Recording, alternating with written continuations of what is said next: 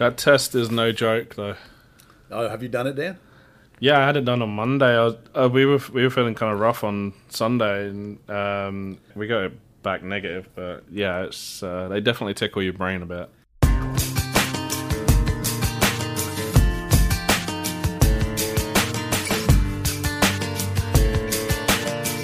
Well, hello, FC Dallas curious fans. Welcome once again to Third Degree the podcast. I'm Buzz Carrick. Peter is not joining us tonight.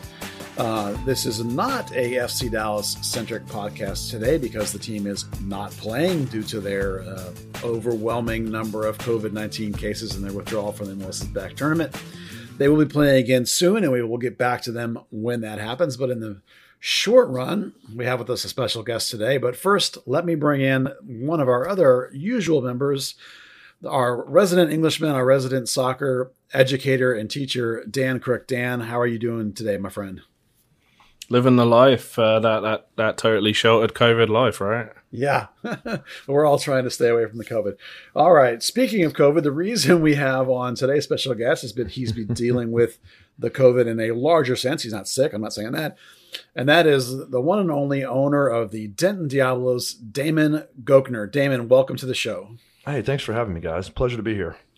Now, you were on the pod recently, uh, a couple months back, and so some people may be wondering why we're talking to you again. And there's a very, very specific reason that's going to come up very shortly. Um, but the last time we talked, uh, the, the an NPSL season had been canceled, and you and I had a lot of discussion about um, the impact of COVID nineteen on your team and on on mm-hmm. teams in the in the uh, lower levels of professional soccer. And since that time, you have and your team have become involved in something called the Roja League. Yes, sir. Uh, that is replaced, well, not replaced, but is filling the void of summer soccer. And with FC Dallas not playing and North Texas Soccer Club not playing, it is in fact the only active pro soccer in this market. Uh, why don't you said you, it, not me. Yeah. Why don't you give us some backstory about how that all came together and, and what you guys were hoping to accomplish with this Roja League. Man, uh, you know, I'd love to say there was some huge, glorious vision, but at the end of the day, we just wanted to play a little soccer. Um, we had a lot of guys that were ready to play for a lot of different reasons. You know, we had talked last time, Buzz, about our preparations for the U.S. Open Cup and everything that it entailed. So, um, and then we had also talked about we were still going to have a, a, fair number of our collegiate players coming back over the summer, and so we had always talked about a couple different things, but um, at the end of the day, we looked up in uh, late May and as the first part of June, um, as the governor started to reopen the state and, and different you know phases of, of, reopening came out, we thought that there might be the possibility that we could play some some meaningful soccer at least on a local level this summer. So uh, myself and my my co-owner and business partner on the Diablos, Michael Hitchcock, uh, who also is the majority owner of the Fort Worth Vaqueros. Um, we started kind of noodling on on what the potentiality could be, what the possibilities could be, and, and settled real quickly on uh, on the Roja League. So uh, we we took a little time, reached out to what we felt like were some worthy opponents that would help you know solidify the quality of soccer we wanted to play, but also add some unique flavor and, and bring some cool stories about spreading the game across the the beautiful metroplex that is Dallas Fort Worth. Now I know Dan has some questions, but why Roja League? What does that name mean in terms of the metroplex? Well, you know, that's a great question. You know, and it literally it's just the red league. And for a lot of different reasons, um, we felt like this is a, a very like red league um, from a from a standpoint of this is we are not playing at a normal time. So if, if we were green light, yellow light, red light conditions for moving forward in soccer and playing, this is red light by all means. So from our COVID protocols and our testing to the to the literally weekly updates we get from our great governor Greg Abbott and his plans for what we can and cannot do as as, as humans, um, we've had to adapt, and it feels like for so many different reasons. And then beyond that, um, the Roja League and specifically the color red, you know, brings to mind the passion and the compassion uh, that's just required at a time like this. So, you know, we, we looked at a lot of different possibilities and uh, we were super fortunate to work with an amazing branding agency out of Fort Worth called the Star Conspiracy. And so I wish I could tell you that I could take credit for any of the branding whatsoever, but other than the six teams that are involved, everything else is uh, 100% the product and the, and the brainchild of the Star Conspiracy. And so we felt like the Roja League gave us a chance to identify something unique. Um, and it wasn't just another Metropolitan League, it wasn't the Dallas Fort Worth League, it was the Roja League. Uh, and we felt like that um, as a marketplace that, that Dallas Fort Worth could uh, could get behind it and uh, and ultimately support it, which which they have with we've seen in attendance at every game. Now, one of the things I wanted to applaud you on with uh, the choice of your branding here, and, and we don't get a deep discussion of branding, but in particular, I liked the fact that it wasn't overtly branded in terms of the pandemic and in terms of the uh, uh, the stoppages and in terms of this disease. Not overtly anyway. There's a little bit of contention there, but um, you know, it allows you some versatility of perhaps using this brand going forward if if you find some viable reason to hold some sort of summer tournament again. Well, you know, in, fall, spring, whatever it could be, um, that was absolutely a, a, part of putting it together. You know, we uh, we had a lot of different discussions regarding branding, and there were a lot of literal representations that I'm sure could come to mind. Um, and you know what? If if things were different today than they are, maybe some of those would feel right. But ultimately, as we got closer to being able to announce it, it just didn't feel right to to tie ourselves in any strong way to the pandemic. I mean, there's no escaping the the reality of the situation, Buzz. We are playing in the Roja League because of COVID nineteen and the impact it's had on the global landscape of soccer, let alone the NPSL in our in our backyard. Um, but at the same time, that doesn't mean that we have to be uh, beholden to uh, that as a cause. That from you know unusual and and un, uh, you know, uh, demanding circumstances can come really, really cool innovation and really, really cool potentiality for future. So, you know, I would love to think that in three, four, five years from now, some iteration of the Roja League continues, uh, and and whatever that means, and however it grows, or or whoever else gets involved, I have no idea at this point. But we're open, uh, and we haven't excluded or precluded any possibilities thus far. Um, but we knew at the to, at the start that we needed a, a, good group of local teams that would help. So you know, I, I want to take a minute and just talk about beyond the Diablos and our organization. We have the Fort Worth Vaqueros involved. We also have Innocentes um, out of Fort Worth. Innocentes is an excellent side. They played in the UPSL National Championship, I believe, in 2018. Um, we also added uh, NTX Rayados. I think they kind of go without saying. Anybody that is familiar with FC Dallas knows and is familiar with the story of, of Rayados through their Open Cup runs and through some of the scrimmages they've had with the FC Dallas first team. Uh, and then a new club that's kind of newer to the game, Irving FC. Um, we, we've been really impressed. We know a lot of their players, we know their coaching staff. Uh, and we knew they'd come in and, and, have a solid organization, and they have. They've they've put in some good results as well on the table. Um, so we have essentially six teams, uh, and then Buzz, you and I have talked about this, but we've done a we've done a poor job this year of really telling a lot of the cool stories of the stuff we're working hard on behind the scenes over in Denton. Um, but one of those is Estudiantes. So beyond our our Diablos team, which is our primarily our U.S. Open Cup roster, um, we also have a, a, an additional team. I hesitate and refuse to use the word second team or anything to give a connotation less than, because the uh, the kids, as they're colloquially referred to by everybody in the organization, the kids are good, and uh, they currently sit second in the table and have, you know, and, and gave the Rayados a really really good game. Uh, I believe last Wednesday night. So, Estudiantes is our essentially what we what we call our collegiate team. So it, it gives us a place to to bring in college athletes, not have any concerns with eligibility or anything that could potentially violate that. So we can set everything up and run it as such. Uh, and then it gives us a home for the Diablos to potentially look at whatever the future steps for both the the first team or the the the main team, top team, whatever you want to call it, um, as well as you know whatever steps for for progression to other leagues. Uh, we'll definitely, uh, you know, talk about the those next steps. But you mentioned innovation, and one of the, the things I was really impressed with uh, going to the games on on Saturday. Um, you know, you've been very uh, very proactive in in uh, like limiting the number of fans so that you know proper social distancing is adhered and uh, everyone's wearing the face masks. Um, but it was it was great to see like the van there uh, doing the on the spot COVID testing for the players especially when you know we've seen FC Dallas have to exit the MLS bubble and NISA's cup as they've just kind of said, "Hey guys, figure out. We don't really have anything." so, you know what what was the process for for coming up with the protocol for fans and players? it was a lot of open ears and open eyes. So, you know, this is, I, I kind of, I kind of joke with everybody that we've all had to get a, a minor in epidemiology real quick, right? Um, so by no means am I a medical professional, but now I'm being forced to develop medical, or at least, you know, come up with and get certified and find smarter people than myself to help guide us through the development and creation of a safe return to play protocol that we a felt good about. I mean, you know, at the end of the day, Buzz, and at the end of the day, Dan, I have you, and you see them there. My wife and my kids. Like this, this league and this team is is about family time for us as much as it is about soccer or opportunity or any of the other stuff that happens outside of my family. But um, so the last thing I want to do is is create a situation where I'm putting my greatest assets and the most important thing in my life at any type of risk.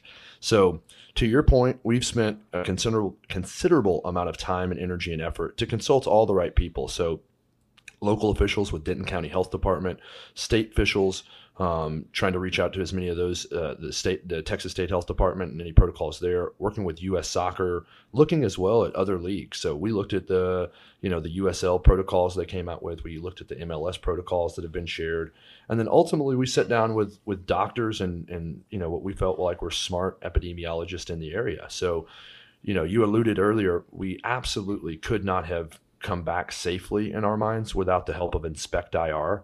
Inspect IR had been working on breathalyzer technology for recreational drug use and for um, medical drug use to test for all kinds of workman comp uh, um, claims and things of that nature.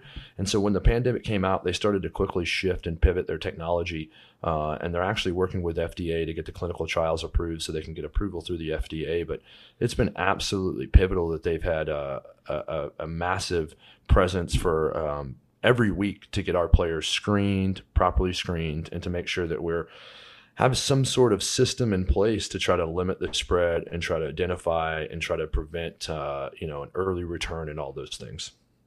How pivotal was uh, the facilities uh, oh. management in terms of being able to pull off this testing and pull off these events? I mean, I, I imagine there has to be some good control of crowd access or something, and and and places to have this testing done. Was that an important aspect? Yeah, you know, so venues in and of itself was a whole nother consideration, right? So just trying to find places that would allow us the right and the uh, ability to to hold soccer matches was was an absolute Herculean task, and and we go through this every year, not owning our own facility, um, where we're, you know we're forced every year to find a place to play, but this has been an absolutely you know extraneous situation. So just getting a venue to allow us to play, but then to your point, Buzz, to find the right venue that gave us the staging, that gave us the right access control, that gave us the right ability to to kind of get things done the way we needed to, and then getting players to to help us as well. Uh, so making sure that we have our guys, um, you know, dialed in and showing up at the right time, and everybody on the same page from all the management and all the different teams has been crucial as well. Let's go back, if you don't mind, to yep. uh, Estudiantes. I want to explore that idea a little more. Um, yep. You've explained a little bit that uh, they're basically going to be the college eligible players because, and, and, you correct me if I'm incorrect about this, but um, if you use pro, semi pro kind of players in the same team with the college players, that's where you get a conflict, is it not? Where you can run into problems Correct. for your student athletes. Correct. Um, so there's an important it, distinction there. Once you guys decided you need some players like that because of your Open Cup thing, it sort of drove this creation of a second team. Um, so if you talk a little bit about that, then also if you'll talk a little bit about uh, why you chose to sort of have it be like a an extra name on your current Diablos brand and not like a completely different brand or even just a I don't even know what the options would have been. yeah, no, th- those are great questions. So first and foremost, why Estudiantes? We knew that with the creation of the Open Cup or having to have the Open Cup roster, that we were going to need 22 to 25 guys to be really ready to go and try to have any significant, realistic shot at advancement. Um, but we knew that we were going to leave five or 10 of our, you know, really most talented, I don't want to say most talented, but we were going to leave some really talented players out of our previous year's Diablo squad um, unable to com- continue to play with us over the long term. And we didn't necessarily feel great about that. Um, and we also knew that our intention and goals are to be playing meaningful soccer on a more year-round basis, whatever that looks like, not in, limited to, but including the U.S. Open Cup as the Open Cup continues to most likely expand as the number of lower league teams continue to expand. So this problem of ha- needing an Open Cup roster in March and then having college players around May through August, and then potentially needing some some players for the fall isn't going to disappear. Um, and then to your point, you know, we we knew that um, long term, we I want to be able to explore the possibility of rewarding and compensating some of the players that deserve it, um, whatever that means. And so last year's paradigm and the way that we structured it wouldn't allow us to do that. And so you know, the landscape of lower soccer continues to evolve. Two years ago, NISA wasn't an option. Today, NISA is an option. Who knows what's going to present itself in another two to three years? We want to continue to create a structure that allows us to stay extremely flexible and adapt and pivot where needed, but also to uh, provide the right opportunities and stay true to the mission, the core mission of what the Diablos are. So that comes back to why Estudiantes, why not a second brand? Um, you know, part of it is we felt like we had a really great logo with the arms crossed Diablo uh, that was going relatively unused or not utilized enough. Uh, the other part was is as we had bigger conversations and Buzz, we've kind of talked about this offline some, is that Estudiantes really students goes all the way down. And so when we look and, and talk about long term potentially with the academy development and my goals there, Estudiantes really could then start to be the the pinnacle for an entire youth club system that starts at the U6, U8 level. So as soon as you hit student, then you join Estudiantes, or we have a place for you to become involved. So um, for all those reasons, and then the other, I mean, the reality behind that too is is adding a second team um, really wasn't as Herculean of a task just because of the number of players that we had to start with. We had nearly 40 players rostered in some way, shape, or form uh, in our first year, just trying to kind of put it all together. And then we're in the fortunate position of every year, these three academies around us in FC Dallas, the Texans, and Solar turn out great players. Um, and some of those and a lot of those don't get signed to homegrown deals and they go to cl- college and play and then those guys graduate from college and they look for their next opportunity after that.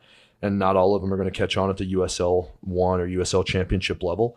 Um, so there's just this really unique position that we sit in where we're at the nexus of an amazing pool of talent, um, a really, really great engaged community, and really kind of unlimited potential for growth in that regard.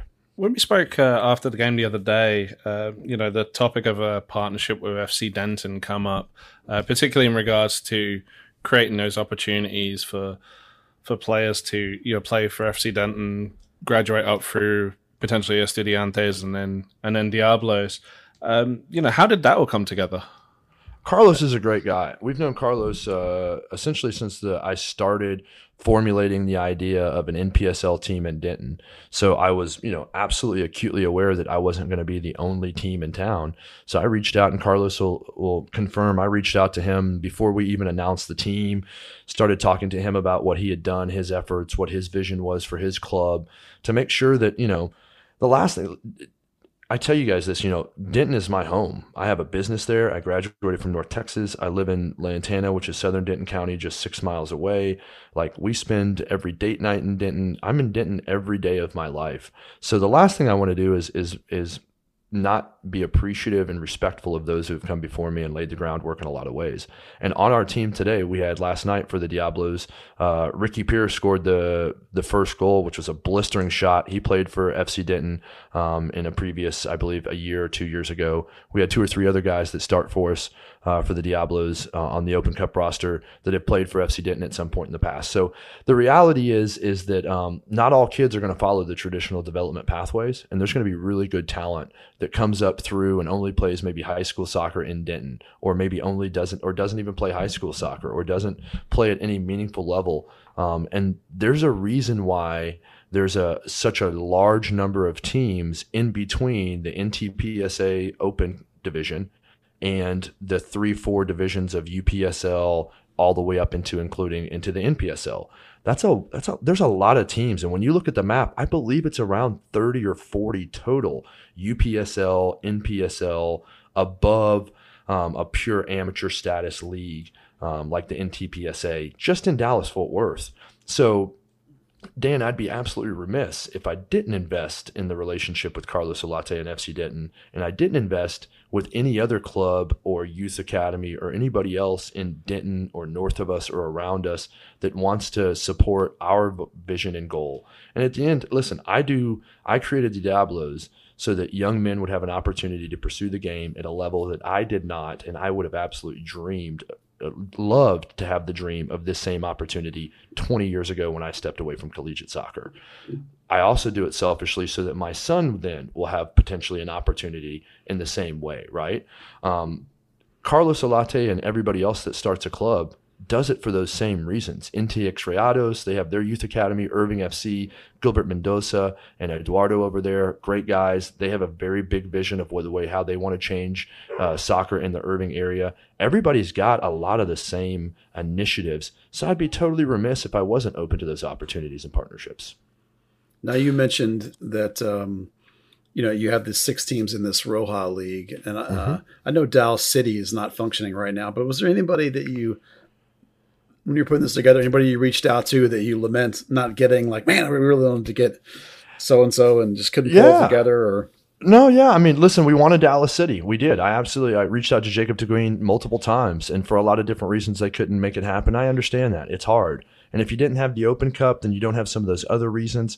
Um, we had reached out to Foro, you know, and and tried to have some conversations with them. Ultimately, we just couldn't make it happen. Foro is a great team. They played in the UPSL National Championships in 2019, so you know, I want at the end, my guys know, and I tell my family and, and everybody that knows me knows that you be the best or you potentially try to find your best by going out and playing the best you can.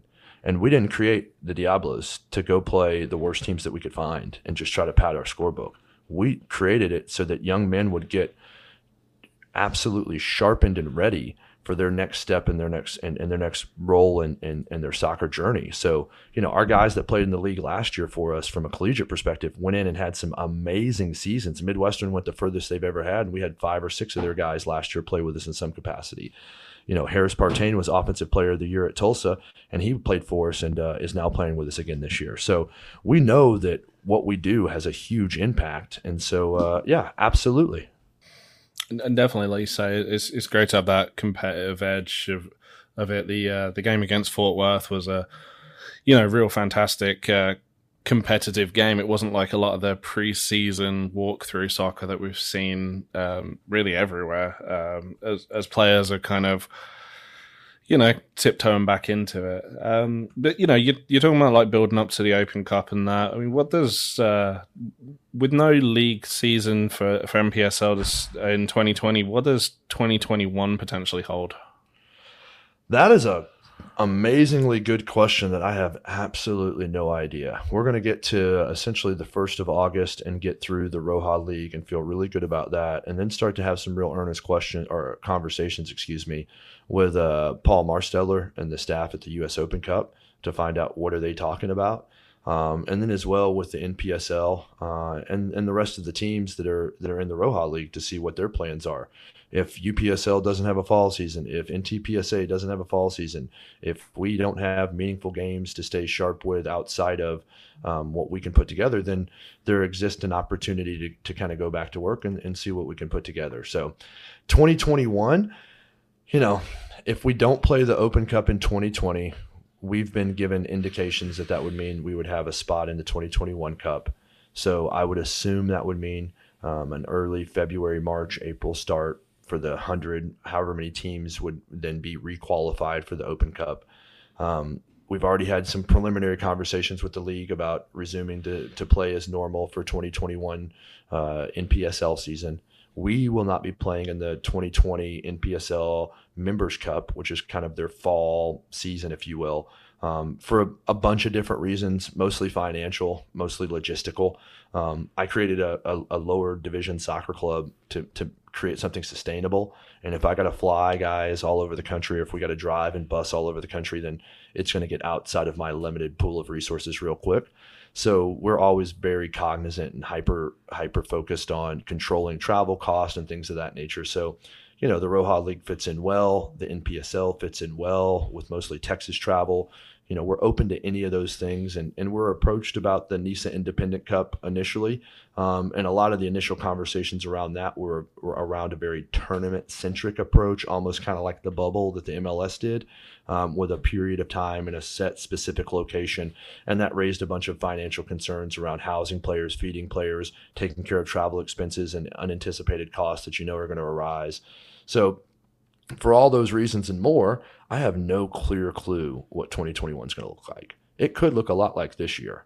And if it does, that's okay. We, uh, I, I know this. If the state of Texas will allow us to gather and play adult recreational, semi pro, or professional sports with or without fans, we will be seeking to do that.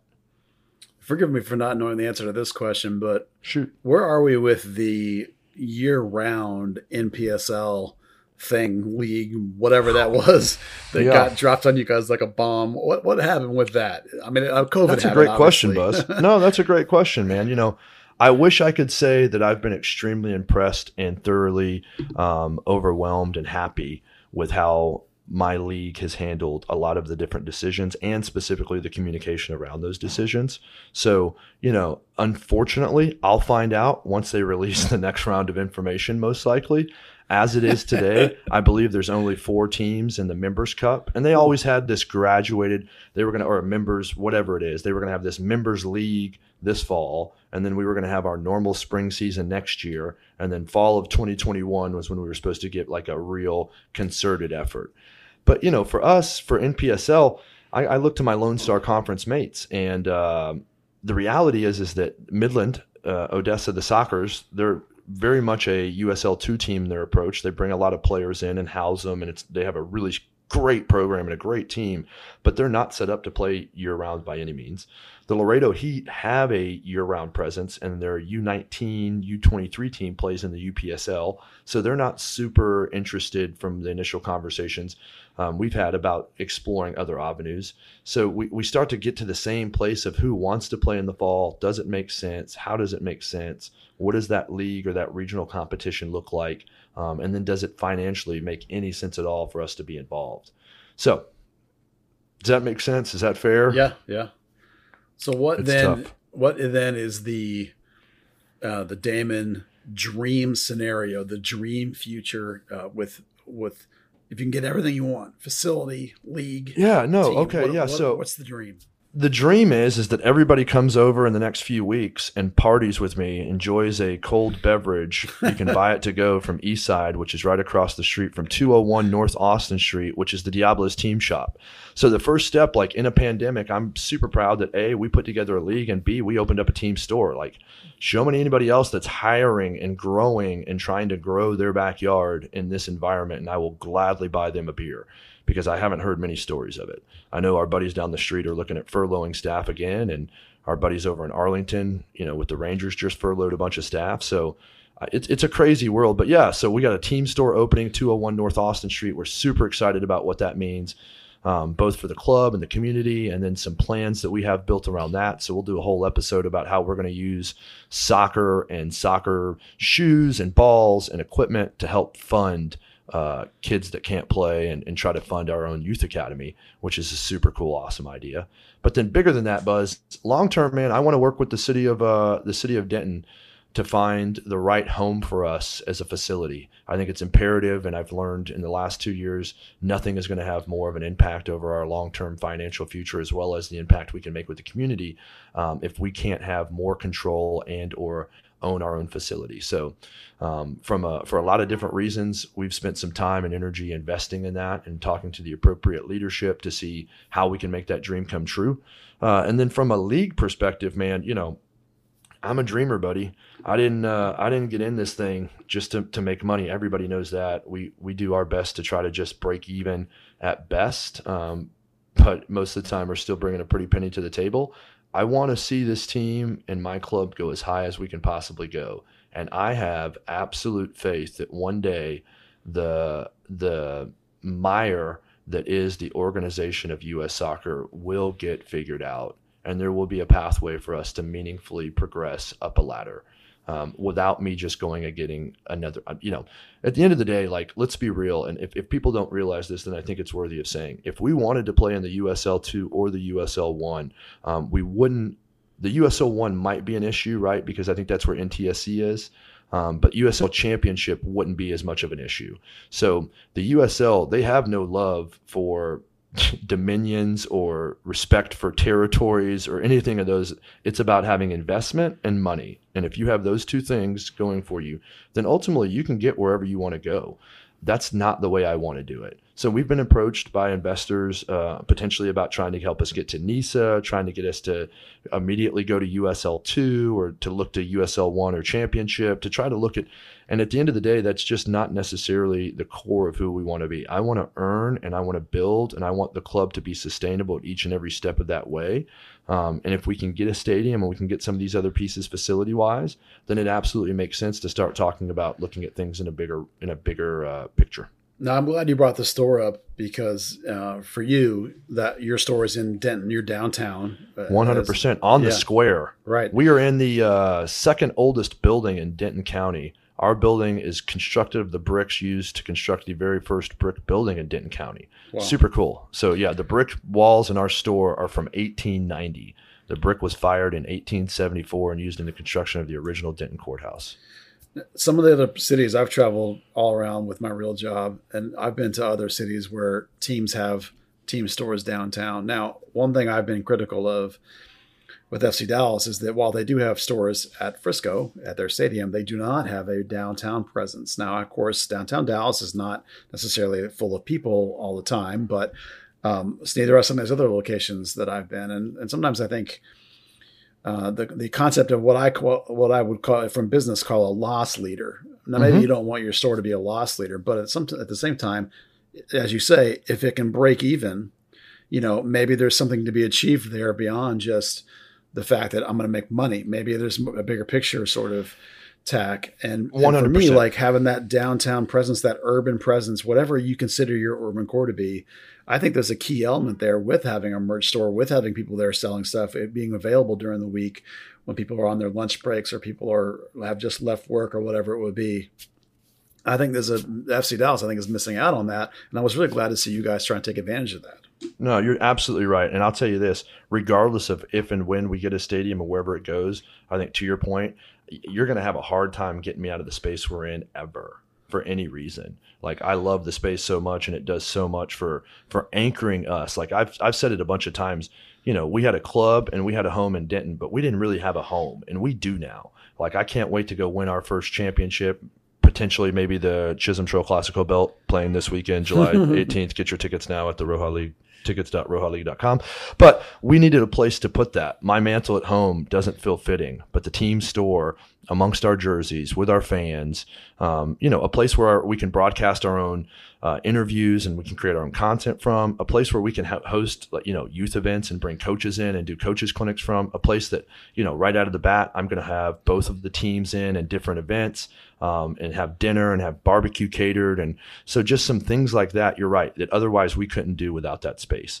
Um, and then at the same point, like, you know, where we're at, we're so lucky that, that um, Denton supports their own. But from a foot traffic perspective, the Denton, the Denton Square uh, is one of the most heavily foot trafficked places in all of Denton County. So you've got a quarter million people just within six miles of downtown Denton, uh, and you got people coming from all over Denton County that come to the square to hang out, to grab a burger at LSA, to go shopping, to get candy at Atomic Candy. Um, and so having a presence right there on the square across the street from our number one sponsor and my favorite bar in the entire world, East Side, is literally a dream come true for the club. I'm definitely going to agree with you on uh, on number one bar in the world. I love East Side. If I didn't live in Addison, I'd be there all the time. Um, but like you say, it, it's it's a, such a great location. You've got um, you know you've got all that foot traffic, like you say, and it's it's rare that I go up to Denton these days. But the last time I think was, or I've, one of the last times was for the uh, the little jazz and art festival. Mm-hmm. and you're right you're right next to that parking lot where everybody parks and Yep. it's it's such a great thing to see to see that branding sort of right there that's that's always been um that's always been a thing with FC Dallas. FC Dallas's branding, you can stick it right in some in front of somebody's face. One, they're gonna they're not gonna know what it is, and and two, you're not gonna see it around enough. Uh, you know, um, advertising and stuff has always been an issue with them, and and where they choose to advertise. So. So definitely getting it on the square by all the apartments, by all the bars. That's that's such a fantastic, uh, fantastic thing. Um, what I did want to do is actually, you know, you talked about having the Chisholm, Chisholm Trail Classico belt potentially in the store.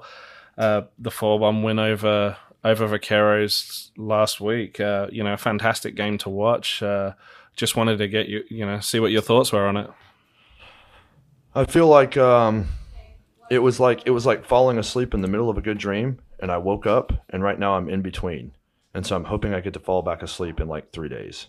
That's that's kind of where I'm. I mean, it, it, it, it, was all those things and so many more. We have been haunted by the Vaqueros in so many different ways um, because they're a great club and, and they do things the right way and they got a lot of quality players.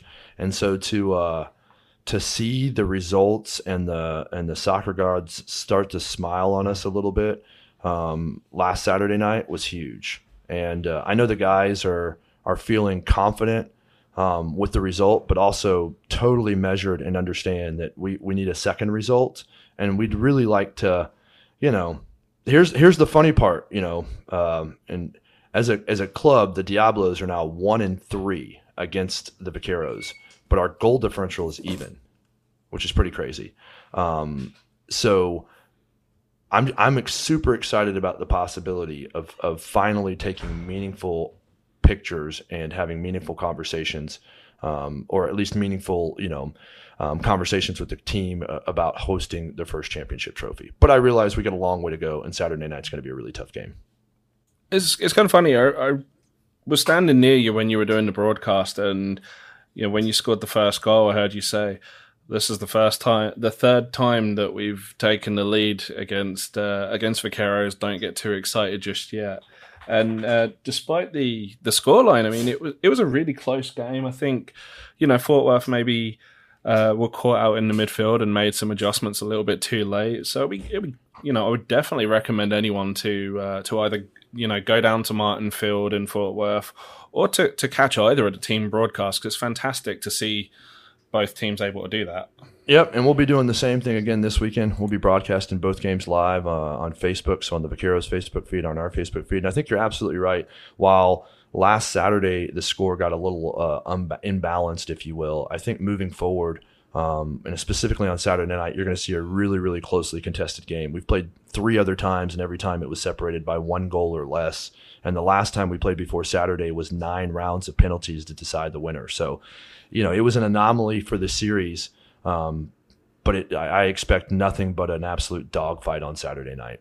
Well, Damon, good luck in your battle for the Chisholm Trail Classico. Uh, I'll say to you here that I hope you win it. I'm sure when I talk to Hitch, I'll tell him I hope he wins it. That's as well you should. roll. Yep, right as well you should. but thank you for coming on and giving us some of your time. I know you're a busy man. We appreciate the discussion. We really wanted to hear about uh, how you guys put your league together and the COVID stuff because you know that's top of everyone's mind that right now. So thanks again for joining us, and we, we really appreciate it.